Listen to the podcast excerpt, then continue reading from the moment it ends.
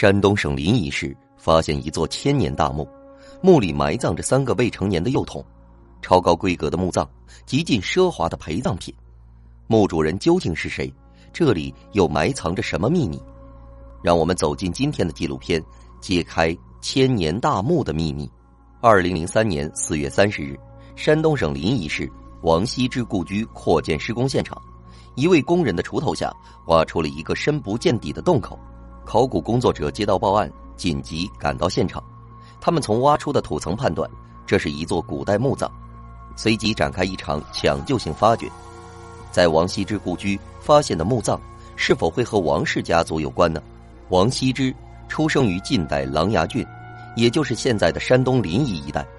他是东晋大臣、书法家，丹阳尹王旷的儿子，太尉西涧的女婿，有书圣之称。他撰写的《兰亭序》称为天下第一行书。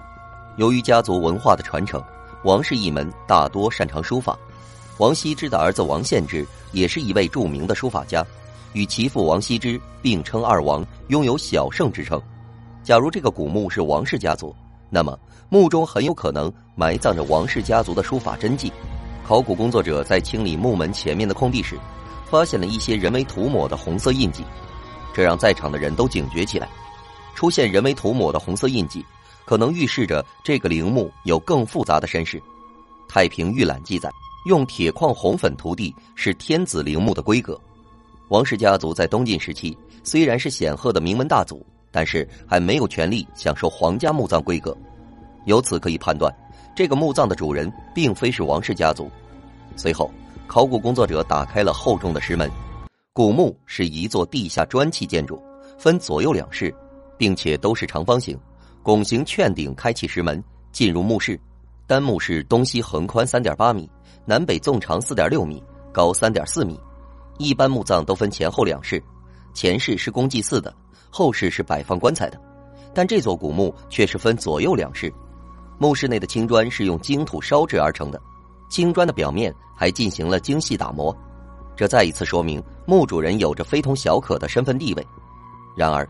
让专家更好奇的是，摆放陪葬品的墓室地面呈龟背形状，从墓室边缘开启，向墓室中心弧面隆起，这是非常罕见的墓葬地面处理方式。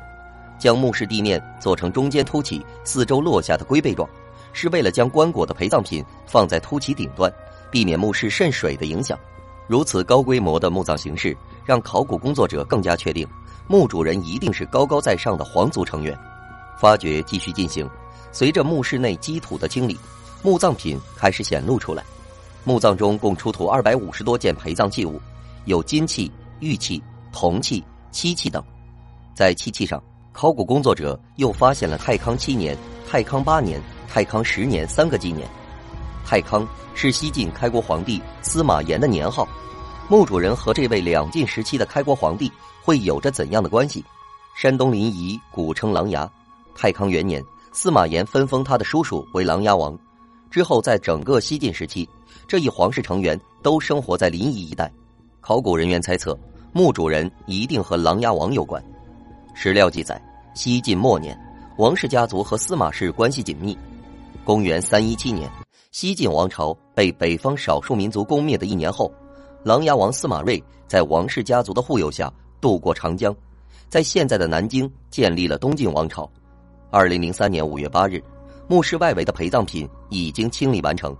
接下来，考古人员将要打开东西两个墓室里的棺木。然而，一系列问题也随之而来。在西侧墓室里有一个小小的棺椁，棺木长二点三米，宽零点六米，顺着东西方向放置在墓门口。棺椁内一具幼儿的骨骸保存完好。考古人员推测，棺木最开始应该是在龟背地面的顶端。千年时间。墓室内的积水使棺木漂移到了现在的位置。棺内的幼儿骨架头东脚西，身材纤细矮小。根据骨骼判断，幼儿的右侧门齿乳牙已落，恒牙还没有完全长出来。幼儿正处在换牙的阶段，年龄大概五六岁左右。在幼儿骨骼的四周有大小不等的陪葬品，依稀残存的头发上还插着两枚金簪。随后，又在幼儿骸骨的胸部清理出四十三颗金珠子。这应该是幼儿脖子上的金项链，在骸骨的左右手腕上各有一副金手镯，金手镯的附近散落着几个金铃铛，在幼儿交叠的双手上还有十一枚金指环。此外，胸前还放着金子和梅晶石雕刻的小动物，用于穿线佩戴。仅仅只是身上佩戴的饰品就已经非常华丽了。这个五六岁就夭折的孩子会是司马氏的后代吗？考古人员随之将东侧的墓室也打开了。东墓室里放置了两具更小的木棺，一具东西横放在墓门口，另一具斜放在墓室的西北角。两个木棺长都是一点二米，宽零点四米。棺内的幼儿遗骸大一点也不过两岁，小的是一个不足周岁的婴儿。在幼儿遗骸的手腕上也都戴着金手镯。周围散落着各式陪葬品，发掘过程中，西式出土的陪葬品明显多于东式，而且更精美、更贵重。专家猜测，西墓室的幼儿应该就是墓主人，而其他两个都是陪葬的。由于骨骼细小，又经过了长时间的腐化，专家无法判断出三人的性别。中国古代，死者不足八岁，以瓮、盆为葬具，埋在园内就可以，不能按成人之礼埋葬。从东西两个墓室的格局来看。这显然是一座双墓式的合葬墓。中国古代的丧葬习俗里，只有夫妻才能合葬，这让考古人员想到一种古老习俗——冥婚。父母给还没有成年就去世的孩子找一个已死的异性合婚，俗称结姻亲。历史上比较有名的一起冥婚，就是曹操的儿子曹冲。曹冲死的时候只有十二岁，曹操伤心不已，将曹丕的夫人甄氏家中的一位王女配为曹冲的夫人。然后将他们合葬，父母以冥婚的方式让未成年的孩子有了夫妻名分，从而可以享受成年人的丧礼待遇。修建规格这么大的墓葬，墓中又摆放这么多的陪葬品，这不是一般人家可以做到的。考古人员推断，这座大墓的主人极有可能是司马家族夭折的王子。在西墓室的角落里出土了三把铁刀，考古人员猜测西墓室中幼儿可能是男性，但其他考古人员提出了不同的看法。他们认为，西墓室里的尸骨纤细矮小，并且发掘出金镯子、金指环，更有金鸡和金簪，种种特征都应该是女孩。《太平御览》记载，皇太子纳妃有金钗两双，女孩幼年时出嫁必须佩戴金鸡，这更验证了西墓室里是女孩的说法。那么，小王妃的墓室里为何会有男子使用的兵器？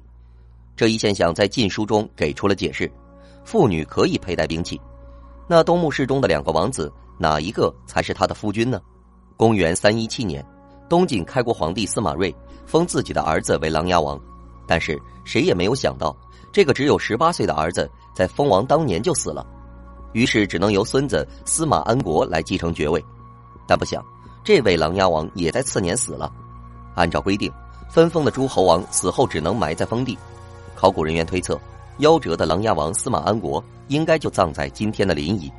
几个月后，皇帝的小儿子司马焕身患重病，为了给他冲喜，皇帝封他为新的琅琊王。但不曾想，受封当天，这位琅琊王就重病身亡，死时不满两岁。考古人员猜测，东墓室的主人可能就是他们。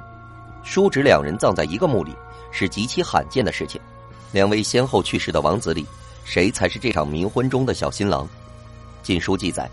皇帝司马睿非常喜欢儿子司马焕，司马焕死后不仅为他修建陵园，还给他娶了姻亲。这一行为引起了群臣的不满，有大臣上书指出，建造陵墓要花费琅琊国一年的国库收入，实在是太浪费了。这说的就是司马焕的墓葬。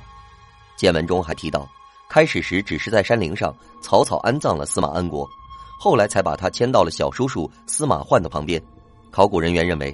皇帝司马睿可能考虑到孙子孤苦伶仃，不能进皇室墓地，也许是为了让儿子死后不再寂寞，他把原本薄葬的孙子和儿子葬在了同一个墓室里。如今发生在一千七百年前的皇室风云已经消散，只剩下离奇的墓葬，让我们了解到乱世中不寻常的一幕。